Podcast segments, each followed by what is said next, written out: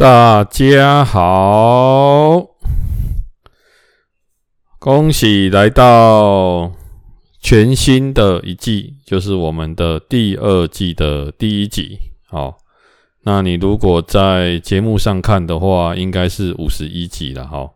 不过我不知道它会自动帮我改成第二季的第一集。这样，总之这是一个另外一个里程碑的开始了哈。好了，那今天呢是礼拜一。好，那今天中午啊，就是特别去了一趟那个嘉庆街。好，不知道是嘉庆街还是庆家街，忘记了。反正在富国路附近那个那个龙华市场，好的一条小街。那那边有一间叫做川香园，川菜的川哦，四川的川，然后香就是。诶、唐伯虎点秋香的香，好，川香园，好，花园的园。那因为上之前看那个《孤独的美食家》哈，有一季应该是第十季吧，好，那他最后一集还是倒数第二集，有讲到一一道菜叫做回锅肉，好，回来的回，回来的回，回家的回，啊，锅子的锅，回锅回锅肉，它是一道川菜的料理，好。哦，我刚才看他吃的时候配白饭，我觉得哦天呐，真的是很下饭的一道料理。好，那一直就想说，马上上网查了一下，好，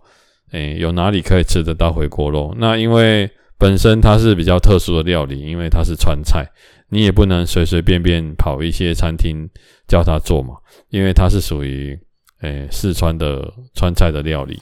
然后就找找找找到这一间啊，感觉网络评价还不错。好，那上个礼拜本来就要去吃的，好，那结果我记得那天是礼拜三吧。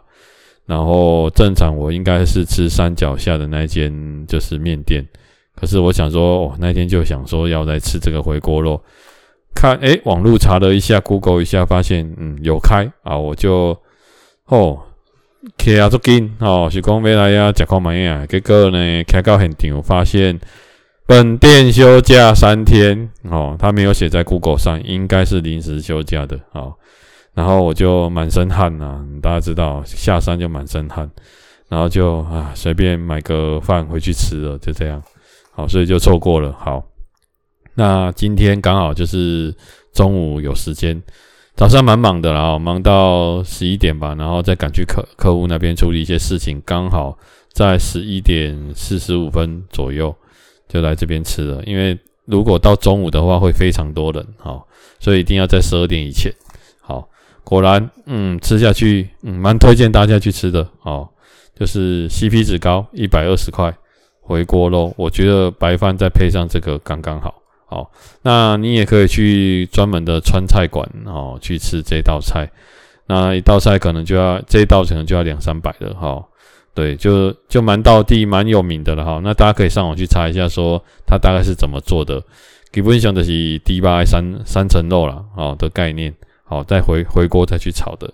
蛮特殊的料理。好，那就讲到又吃的，再跟大家介绍一道。之前参加朋友的，嗯，我们的聚会了哈。那聚会就是有叫外送嘛，哈，然后他叫了一间就是，诶、披萨。那这是我，我其实平常很少吃披萨，特别是什么达美乐、必胜客那种，我都不太喜欢吃，因为我觉得披萨它是一个你吃下去很快就会觉得很腻的一道餐点，然后又很容易很饱，但是一下子就有饿了，也就是说，觉得它是 CP 值不高，那。除了我本身也没有很爱吃的啊，就是它的，我觉得它比较单调。不过那一天呢，就是大家聚会的时候，就吃了这家叫做小次郎冰品的披萨。那它在南子，好，那我吃完，我那天吃了之后，我很少披萨吃这么多片，然后我就觉得，哎、真的蛮好吃的。而且我比较喜欢吃那种脆皮的。那不知道大家是喜欢吃什么？有的人喜欢吃厚皮的，有的人喜欢吃里面包芝麻的。那我本身就认为比较喜欢吃那种脆皮的披萨。咬起来那种脆脆感的，有点饼干口感的感觉啊！这种脆皮的也不是大家做的都好吃。好，我记得有些店脆皮的好像还比较贵。好，那我就跑去了。那刚好也是刚好去帮客户处理事情。好，那大家有没有觉得一件事情就是我都是去帮客户处理事情，完之后再去吃东西，所以跟孤独的美食家的情节呢非常像。好，他就是去处理工作上的事，处理完可能是白天啊处理完，然后就吃中午，哎，大概是这样。那也可能是吃下午处理事情，然后吃晚上。好，他的节奏大概都是这样，或者是出去吃东西，然后但是他是两天一夜的，也有他有有这种剧情过。啊，我觉得那种你忙碌完可以吃一餐，他就说南宫甲本红对多了哈。选择就是，当然我们要随便也可以随便啊，就随便啊吃个，嗯，比如说什么排骨饭啊什么也都可以。可是如果刚好能够顺道处理事情，好，然后这附近刚好又有你喜欢吃的东西，哎，我觉得那就是一连串的小确幸哦，可以这样说。那有空大家也可以去这间小次郎啊，就是日本小次郎的那个次郎冰品。那它的店非常的特别了哈，就是外面你走进去感觉好像要倒要倒的感觉，好，然后走进去之后感觉有点旧旧的。可是它绕到它后面左边，它整间餐厅有后面有重新的用过，用的是那种粉红泡泡风，好，所以喜欢粉红色的，就是属于完美系的人。我觉得蛮适合在那边内用的啦，哈啊，那天我也在那边内用了，哈啊，刚好因为也没客人呐，那我觉得我就坐在一个人坐在那个粉红泡泡区，感觉蛮奇怪的哈，感觉就是跟我这个诶、比较诶、因为我的皮肤偏黑色嘛，哈，所以感觉是不太搭了哈，就是一个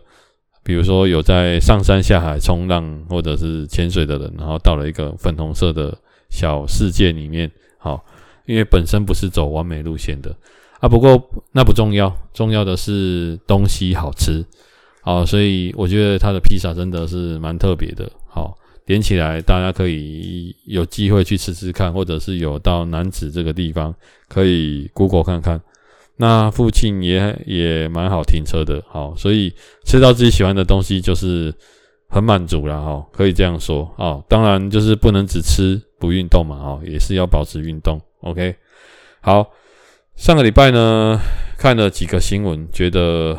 蛮扯的哈。不知道大家有没有听过那个有一个东西叫退伍军人证？好，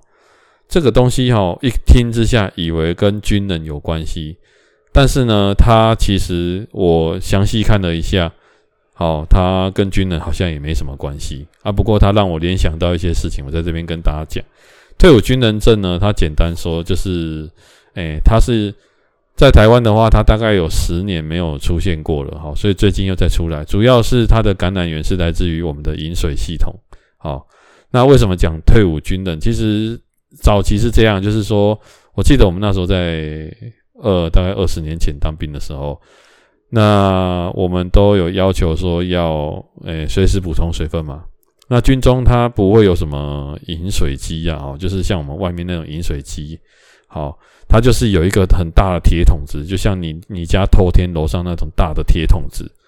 嘿，就这么大，好，然后它放在一个地方，那个地方呢，它有装一个就是很像那种水龙头，你要喝水就去那边把水龙头转开，然后装进你的水壶喝。所以它这种东西可能，比如说风吹日晒雨淋，这个铁桶子它可能会产生一些变化，或者是说，可能我们也常用那个水，所以可能还没变化之前我们就喝掉了，但也有可能变化之后我们才喝掉的。那再就是我们用的那种就是，诶水壶哦，是不锈钢的。啊，不锈钢你知道它不是新的，它是很多很多很多很多很多人用过，好，一个接一个，一个接一个的用过。那可能有人还拿来装别的东西都有可能，哦，但是，诶，伫军中有当下咱讲诶，李哥底啊哦，泰哥泰哥啊，阿哥底下爱情去，那真的很难很难生存好，所以就将就着用了，我们就这样了哈，啊，所以这个退伍军人证它的感染源就是从从这种诶水开始传播的，那当然会产生一些什么感冒啊，一些有的没有的症状，啊，大概是这样。那当然，为什么它叫这个？退伍军人证是因为它主要好发不会在都市上好发，主要是可能是从军中这个系统开始这样出来的啊，所以一般来说很难流到民间的哈，因为我们平常自然的人在饮水，我们都是有自己的饮水机啊，或者是自己煮嘛，对啊，比较少说有机会喝到这种水源。那那有可能来源的话，我看他这个新闻应该是还在查。好，那我跟大家分享一个啦，就是说，诶，我觉得我从小到大历史以来，诶，我们都会比如说感冒啊、肠胃不舒服啊、什么什么之类的这种感冒。那我历史当中，我感冒最密集的，最密集的哦，我不敢讲是最严重，但最密集的就是我在当兵那一年四个月。真的很密集的出现一些就是发烧啊，什么什么有的没的这种感冒症状。那我现在想起来就觉得说，天哪，会不会是跟这个有关系哦？哦，就是因为我们大部分你知道军中就是它也是一个很大感染源，就跟你们如果有小孩子小朋友刚出生没多久，然后他们去念幼稚园，一去好从家里这个很比较干净的地方到幼稚园，马上他们很快就感冒了，好。为什么？因为有两个，第一个吃的东西公开的，好，可能是大杂烩，那大家一起可能透过餐厅煮，然后分食，那就会有感染的风险。OK，就是一些菌菌媒体的那种，哎，坏菌的传染有可能，因为那不是你家自己煮的嘛，家里是煮完马上就吃了嘛，哦，对，那可能十点就煮了，那你们十二点才吃，那可能已经放在那边一段时间了，好，所以生菌这有可能。那当然，这种菌不至于致命啊，但是就是说，因为它经过时间嘛，哦，那你在家的话是比较快煮好，马上就可以吃，哦，这不一样。第二个就是，呃，主要是因为我们那时候当兵，大家是睡在大通铺，所以就是两三百个人睡在一间，那一直到下部队也有大概三四十个人是睡同一间，好，这种概念，然后大家一起有时候晚上。会在一个半开放式的空间，所以如果有人感冒什么的，那个年代几乎跟现在不一样，没有人在戴口罩的，好，的概念。那跟你的孩子去学校、幼稚园也是一样，现在有在戴口罩，可是。诶，以前可能也都没有这个习惯，那就是感冒，那大家就互相病菌传染哦。可能这礼拜这三个人，下礼拜又另外三个人，在下个礼拜又换新的，然后大家都感冒。好，也有很多感冒小孩子传染给父母的也很多。好，所以就是一直伴随着这种，就是诶感冒这样一直这样。我记得我的整个军旅生涯就感冒应应该有十几次了，应该有。好，然后我们又碰到那个 SARS 哦。那时候蛮恐怖的哦，就是大家要穿那个防护衣、隔离隔离服。好，这个当兵这个 SARS 啊，那时候我蛮有感觉的，是因为我曾经也被送出去隔离。好，因为我们那时候军中他用的方式也很简单，他就是你只要发烧到一定的度数，比如说啊三十五、三十八点五，我举例了三十八点五，哈，不好意思，那你马上送出去军医院。好啊，比如说八零二八一四，像这种军医院。好啊，八零二就是高雄市区嘛，八一二就是在冈山，类似这样。那我大部分就是送去冈山了哈，嘿，因为我那时候就在冈山当兵，就送去那边。OK，然后送去之后是直接两个休两个礼拜，就在军中，就在医院里面直接住单人房，直接隔离。好，家里的人要来看你，还要穿防护服，不能跟你有任何接触。好，所以其实通常我进去啊，打个点滴，大概一两天、两三天，我早就退烧了。好，但是他就是观察嘛，好，然后治治好之后还要隔离。好，很多那种感染性的疾病，哦，不是癌症哦，是感染性传播性的疾病，他都是一两天就退烧了，可是他可能要观察病菌会不会再复发，可能三五天后他才会再让你出院。啊，我们那时候因为 SARS 很那时候蛮恐怖的，好，所以直接隔两个礼拜。好，所以我那个两个礼拜在没有手机的状态下，嗯，我真的是看了很多书啊！啊，我跟大家说，我真的看很多书，就是只要有书我就看，我连报纸已经是旧的报纸我都会看，反正就是这么聊啊。好啊，我我记得好像也没有电视，就是真的是好像在修行了哦，大概大概概念是这样。然后我记得后来就是转回转回军中。好，哎，转回军中没有这样就算了哦。军中有设定一个区域啊，比如说一个连，好，那就是把这些转回来的人再隔离十五天。我觉得那十五天是我觉得最恐怖的。好，为什么啊？大我跟大家讲那个环境，那十五天就你就回到一个很像大通铺的地方，回来的人都是从医院过来的，好回来的这样。那大家也睡在通铺，好，那在那边观察，在那边睡觉，然后都是不认识的。然后晚上睡觉也是会有人咳嗽啊，可能中间还有人感冒啊。但是他每天都会验你有没有，一天大概验三次，你有没有在发烧？有发烧又再送出去。然后我记得那时候早上就起来做扫地工作。然后可能坐一坐，然后吃饭，然后吃完，我只要吃完哦，我绝对不回我们那个连上的房间里面，我没有，我都坐在外面，好，或者在外面走动，好，或者像刚刚我讲的，在那边看书，就会有一些书东西啊，反正有一些事情可以给你，就是打发时间这样。然后中午睡午觉的时候，我也不睡午觉，好，我都我都这样，我就吃完饭，我就继续这样，我就这样又度过了两个礼拜。好，然后才回到连上。回到连上的时候，我有一种就是，我就先放假嘛，因为隔离时间不不不算，也是算兵役，但是没有休到假，就先放假。再回到连上，已经经过了大概一个多月了哈。所以我当兵一年十个月，好，扣掉呃什么一些有的没有的那种什么呃军中，就是我们以前可能在那个什么。诶，军训课程什么的，哦，那再加上那时候好像有缩减疫情吧，就是有一个大退潮缩减疫情，这样加起来我大概当一年八个月左右。然后你去想哦，你扣掉这个 SARS，这个大概一个月的时间，剩一年七个月。好，那你再扣掉新训两个，诶，新训然后一个月，好，新训嘛不是下部队，那就会大概一年半的时间。好，有在连上运作这样。我记得我回到连上的时候都觉得。大家好像不太认识我了，然后我也好像不太认识大家那种感觉。对，不过这事情也是一个，诶，可遇不可求的经验啊，就是很多人都知道，但是就是不见得你有哦。啊，那这是我一个很特别、很特别的经验。哈，那也导致后，当时我快要退伍的时候，那因为我们那时候好像在下基地。好，这个跟大家额外提一下。那因为我已经是代退的了，好，代退就是说也没有什么事可以做了。那因为其实没有什么事的原因，是因为我下面有很多学弟。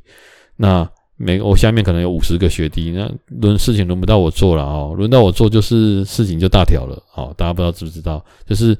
比如说拿个垃圾去丢，你还叫长官拿去丢哦，当然是小的拿去丢啊，哦，类似像这样。那于是我那时候就去当。看护就是连上，如果因为我们那个连啊，再加隔壁连加起来有两三百个人，如果有人是开刀住院的，或者是生病住院的，需要另一个，就是一个住院，一个要一个阿兵哥顾他了啊啊。因为我那时候是士官，就是我去顾，这样，那就是其实间接也是让你在那边杀时间呐哦。所以这些工你不用跟连上的人在那边早上干嘛，中午干嘛，晚上干嘛不用，好，你就是待在医院就对了。好，那时候的情形大概是这样。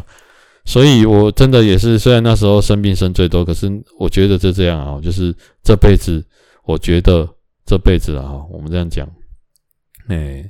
读最多书的课外书就那个时候了。所以我我我有时候都觉得说，就是以前人家说古人啊，古早人，古人因为他们有电视嘛，好，所以他们都很早睡，很早起，因为没事，要不然就是饮酒作乐，要不然就是很无聊就会画画。好，要不然就是写字，好，饱读诗书，好，就读书嘛，画画嘛，啊，写字嘛，啊，喝酒嘛，大概就是这样嘛，啊，不然就剩下低比较低阶层就是一直拼命的工作嘛，概念就是这样，然后可能晚上七点、八点、九点就睡觉了，好，睡觉干嘛？啊，睡觉就会没事就生孩子，啊，小孩子就生下来了，因为早睡嘛，啊，早睡啊，早起这样，好，啊，身体好。啊，没事做，没事做就做一些生增产报国的事或者饱读诗书的事情。可是现在的人就跟以前不一样，因为可以看电视，可以追剧，可以打电动，哦，什么有的没有的，还可以去夜店，还可以去什么什么，晚上半夜、深更半夜路上很多人还可以钓虾、钓鱼，什么有的没有的一大堆。好，所以现在的人就是我们的可以让我们杀时间的事情太多了，和我们可以有兴趣的东西真的是太多太多太多了。哎，所以现在跟以前不一样，所以你们不知道有没有发现，现在的创作比较少，好，比较像没有像以前那种古典音乐的创作没有，好，现在的创作就是真的你是走这一行的，不然就是很少会有什么多新的创作，所以有时候我觉得说，就是像我一个礼拜都会有一些时间，就是是跟自己当朋友啊，比如说我去爬山都我一个人，可能一个人去，有时候会两个哦，有时候会两个，但是大部分都一个人去。那一个人去的时候，可能这个从出门到回来，哦，到中午回来，可能三四个小时的时间，我都是一个人。那我就是一个人跟自己在聊天，或者是说，我就会有一些创意跟想法，好，可能工作上或生活上的，都在这在这时候产出，好。那我也觉得很奇怪，因为你就没事嘛，啊，你就只剩下走路而已啊，啊，走走走，你就会想到一些方法，啊，想到一些东西，触发灵感。我觉得每个人应该都要有自己的一个这种时间，啊，或者是你就是听音乐，啊，其实我爬山也不听音乐的，诶，因为我觉得听音乐或者是听节目，你就是要花时间去，诶，吸收，啊，大家要想起一件事情，就是我们太多东西在吸收了。但是我们没有，我们一直吸收进来，但我们出不去。好，所以这个时那个时间就是我自己的时间。我觉得说，如果让脑子放空，产出，好，让我去消化我吸收的事情，我觉得那个时间很好，甚至应该要更多这样的时间，我觉得会更好。好，这就是我的一些想法了哈。对，这刚刚不知道为什么讲退伍军人证讲到这边来了哈。哎呀，然后。上个礼拜还有一个新闻，我觉得真的也是之前有跟大家提过的，就是现在那个诈骗的真的很多了哈啊！我上次上个礼拜听一个节目，他讲在讲诈骗现在白领化，什么叫白领化？以前诈骗集团都是一些什么八加九啊，或者是诶、不是说八加九都是诈骗集团，不不是这个意思，就是说我们觉得他就是不良分子哈。可能走偏的人才会做这件事，可是因为我们诈骗这件事情，我觉得他的罪可能很轻，或者是洗钱这件事变得很容易。现在诈骗已经开始白领化，白领化就是就是比如说像银行这种行员，好，或者你想得到的，像我们比如说公务人员，好，这种白领类型的阶级的人，他们也开始做这一块，而且运用他们的资源去做这一块，因为大家都会想说。啊，反正我就骗个两亿啊，对不对？啊，两亿之后我被抓去关，关个四年，好，我先把两亿卷走啊，卷到洗钱洗到国外去，但是我被关四年，然后中间可能还假释还是什么什么，没关系啊，不管啊，等我出来了，好，我可能关两年我就出来了，我再把这些钱洗回来啊，对不对？或者是说我再跑到国外去生活，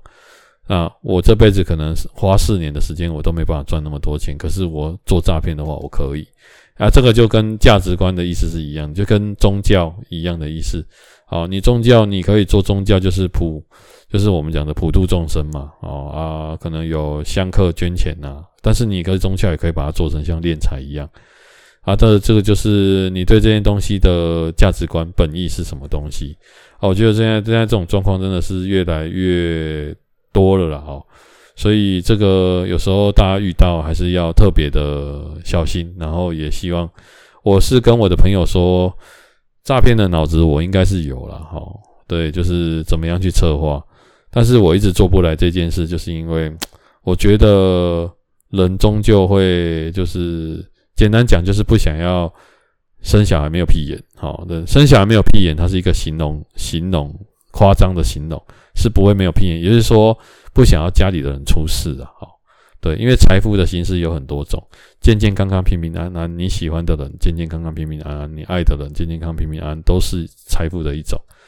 好啊，因为我就是我觉得了哈，因为我身边就是真的有人亲身经历诈骗这件事情，自己去做，结果我看他，我看他做完，好，我们也可以说就是。那时候也劝他不要这样做，可是他就是做了。做了之后，我发现他的人生走到现在也这件事经过可能十几年了吧。我发现他的人生一直到现在都非常的，诶，运势很差，然后一直会有一些状况。好，可能到现在还是负债，然后遇到一些很不好的人，可能之类的，好，大概诸如此类的事情。对，我就觉得说，就是人就是这样嘛。我觉得咱哪喝咖喝就喝谈。好，探娃在一起注定啊！但是，嗯，我我是比我个人是比较看不起用骗的。好，你如果说什么做八大行业什么什么有的没有的，我都觉得还好。因为就像你你去赌博好了，或者是说你去做什么一些八大的啊酒店的，我觉得人家都还是用手用脚在赚钱。但是你用骗的，就是把人家的辛苦钱骗成自己的嘛。好，我觉得这种它就是一种不，它是不一样的赚钱方式。好啊，这一种的话，我就觉得这种罪，我就觉得说，讲别人在讲，但是我听了，我就觉得这种人就是要避而远之。好，就是你的价值观。所以上个礼拜听到这个了哈，就觉得哎，希望希望这种状况不要再发生了哈。但是我们只能顾好自己。好，OK。然后这个礼拜呢，哎。抱歉，是上个礼拜，呃，礼拜六哈，我的宝剑出鞘了啊！宝剑什么宝剑？之前跟大家说，就是冬天是钓鱼的旺季，所以上个礼拜六，好就去，因为我现在手上有三支钓竿，好，一支是比较长的，一支是那种路亚钓鱼的钓竿，路亚就是假用假饵的意思，就是你们看甩出去在水上会飘来飘飘飘这种路亚哈。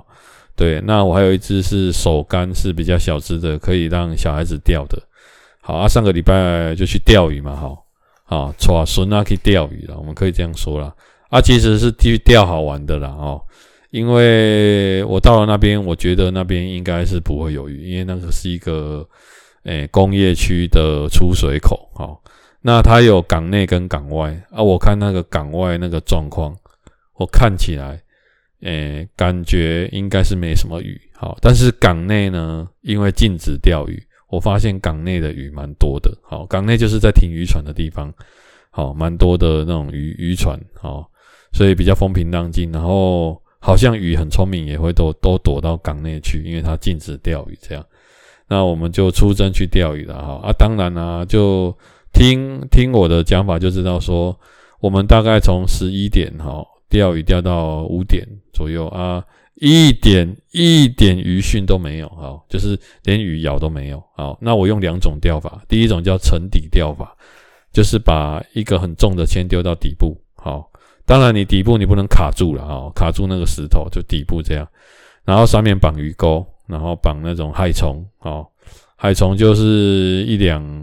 五十块哦，哦，一两你可以用很很多次，对，可是如果再咬的话会很快。那海虫就很像蚯蚓啊的概念啊的概念，就给它用下去，结果都没有吃啊。然后另外一边我们就用路亚一直丢一直丢，那主要是让那个小孩子去丢这个路亚，然后然后哎呀，其实看起来很好丢，但是其实不好丢。OK，那我们就在那边钓钓钓啊。其实我跟大家讲一件事啊，大部分钓鱼哈，它是有要看第一个季节，第二个是流，流就是水流的流。好，你要跟着流走，你比较容易钓到鱼，因为鱼会往一个适温的地方去，就是这个地方的流是很适合它，或者是会把，你说大鱼吃小鱼嘛，会把小鱼带到流那边去，因为有流的地方会比较有比较多的鱼群，那就会产生，诶、可以有食物的状态，哦的概念，嘿啊，你要知道流，你比较容易钓得到鱼，好，当然你看，你可以去那边再问，但是。其实现在网络有很多的资讯都可以去查啊，其实有流的地方都会有高手啦，你跟着人去钓就知道了。好啊，我们那天钓的地方都没有人，好，就是我在钓的地方都没有人，我就知道那边都一定没有鱼。那我看旁边旁边的地方有人，就知道那边可能会有鱼。好，大概的概念是这样。然后钓鱼最佳时间，很多人是说清晨啊跟傍晚啊这两个时间，所以我们是中午去的，所以更不用讲了。好。哎，那傍晚可能五点阵雨要来的时候，我们就走了。好，所以那天也是一个试水温啊，我觉得钓具真的是蛮好用的。好，我请我一个诶同事，很好的同事帮我买的，这样那用起来也没有什么，比如卷线器也没有打结，然后鱼竿的状态我觉得也还不错。好啊，当然就是没钓到鱼。不过钓鱼这种东西就是不会你每次都钓到鱼，但是也有可能你今天一直钓到鱼，钓到你手软。钓到你觉得好好累哦，不想再钓了都有可能。好了，那我就是期待他，就是我这个同事说，今年，诶，因为现在冬天了嘛，开始入冬，那也是钓鱼的旺季。好，那有机会他说要约我一起去钓鱼，那我试完装备，我觉得嗯可以的。好，那应该等他约吧。好，如果有钓到就跟大家讲啊。不过既然没钓到鱼，那我们就要去吃鱼嘛。好，所以我们又我又杀去蚵仔寮。好，从。诶、我们从那个林园啊杀去鹅阿寮，哦，就去吃，呃，鱼市场吃东西这样。那我点了哦，这个跟很大跟大家很推荐哦。我点了，我觉得蚵仔寮真的是，诶、大家有机会去直接买那个鱼货去给他现煮哦，就是你去买鱼货，好，然后后面让他后面有那种就是专门在煮的，帮你代客煮料理的，你就拿给他煮。我们那天吃三样东西，我觉得很惊艳。第一个是蛤蟆，他那个蛤蟆真的是 CP 值很高，两百块一堆，好一堆，好，而且很大颗，而且吃起来那种饱满感很好。我觉得它还是活的啦，我觉得那个是活的，所以吃起来就是跟我们一般在吃一些什么海鲜粥啊什么那种差很多哦。所以喜欢吃这种，人家难怪人家说特海朗都不吃这种都市的海鲜，因为他们觉得太不新鲜了。好，所以有些人吃海鲜过敏什么东西，我怀疑他们不是吃海鲜过敏，他们是吃到很烂的海鲜才会过敏。基本上你吃很好的海鲜，你可以再试试看看，不一定会过敏。好，就跟我上个礼拜很白目的喝了，诶、三杯绿挂咖啡，应该是两杯半，结果我整个晚上都睡不着。好，可是我喝这个咖啡，我发现有一件特别的事，就是这个咖啡应该是不错的咖啡，所以我喝了之后没有心悸。啊，我是出于好奇就把它喝一喝，结果我把它当成我一般在喝水这样在喝，我就把它喝了三杯，两杯半。结果没想到整个晚上那个脑洞思绪大开啊，就是有很多的灵感。结果这个灵感一直在跑，因为我那个整个注意力就很集中，结果整晚都睡不着，就半梦半醒。好，所以我再也不敢再这样喝了哈，就是这样喝是不正确的行为了哈。好，那我吃两样东西了哈，三样，一个是我刚刚讲的假蛤蟆嘛，好，蛤蜊啦，大家说的蛤蜊。那另外一个呢，我点了一只一尾金鲳哦。金鲳葱啊，大家应该知道金鲳，然后一尾秋菇。好，那金鲳大家应该知道了啊。以前逢年过节拜拜啊，大家都会拿金鲳。鲳是一个肉质感，你弄个北吧了哦，就是牛奶鱼啊，应该是这样讲吧。就是它吃起来，它的肉这样煮起来，它的肉是白白的，很像牛奶这样。牛奶鱼就意思说它口感很好了。好，那鲳鱼很好吃，用煎的就很好吃。那另外一个叫秋菇。好，秋天的秋，你姑姑的姑哦，OK，你姑姑的姑应该不用再解释了哦。好，秋菇，那秋菇它的颜色啊，煎起来会很像黑啊，就像黑啊黑的，差不多能讲的橘色橘色的。好，那秋菇很特别，因为我是在一个 YT 频道看到的，叫做来去，诶、什么在家做生鱼片。好，这个 YT 频道他有讲到他去蚵仔寮买秋菇的事情。那这个秋菇吃起来，你会有煎起来，你吃下去，你会觉得很神奇。它有虾子的味道跟一点点螃蟹的味道。好，如果没有这两个味道，那就是假的，要不然你就是吃到坏掉的。好啊，我这个秋菇是就是那天在现场买的，我记得一尾好像四五百吧。好啊，蛮特别的。然后他们是澎湖那边的秋菇，好，然后直接真空冷冻送来这边。要先退冰，其实它那个现在真空技术非常好了，就是直接产地直送啊，所以你会觉得说，从有可能还会比你可能今天当然会输给你现在马上捕到马上吃啊，可是基本上鲜度还是都很高，所以那天吃这个秋菇，我觉得哦天哪，非常好吃，嘿，很很好吃，很下饭，而且它的煎的技术还不错。哎，所以如果大家有机会可以吃吃看这两种鱼，真的蛮特别的。好，那我们那天就在怒吃，因为没钓到鱼嘛，没钓到鱼就要吃鱼啊，哦，这样才能下次钓得到。我们就感谢这两条鱼的牺牲，我们把它吃得一干二净，连头旁边、脸颊骨的肉全部都吃干净，好，吃得超爽的，超饱的，然后就回家，然后回家还有。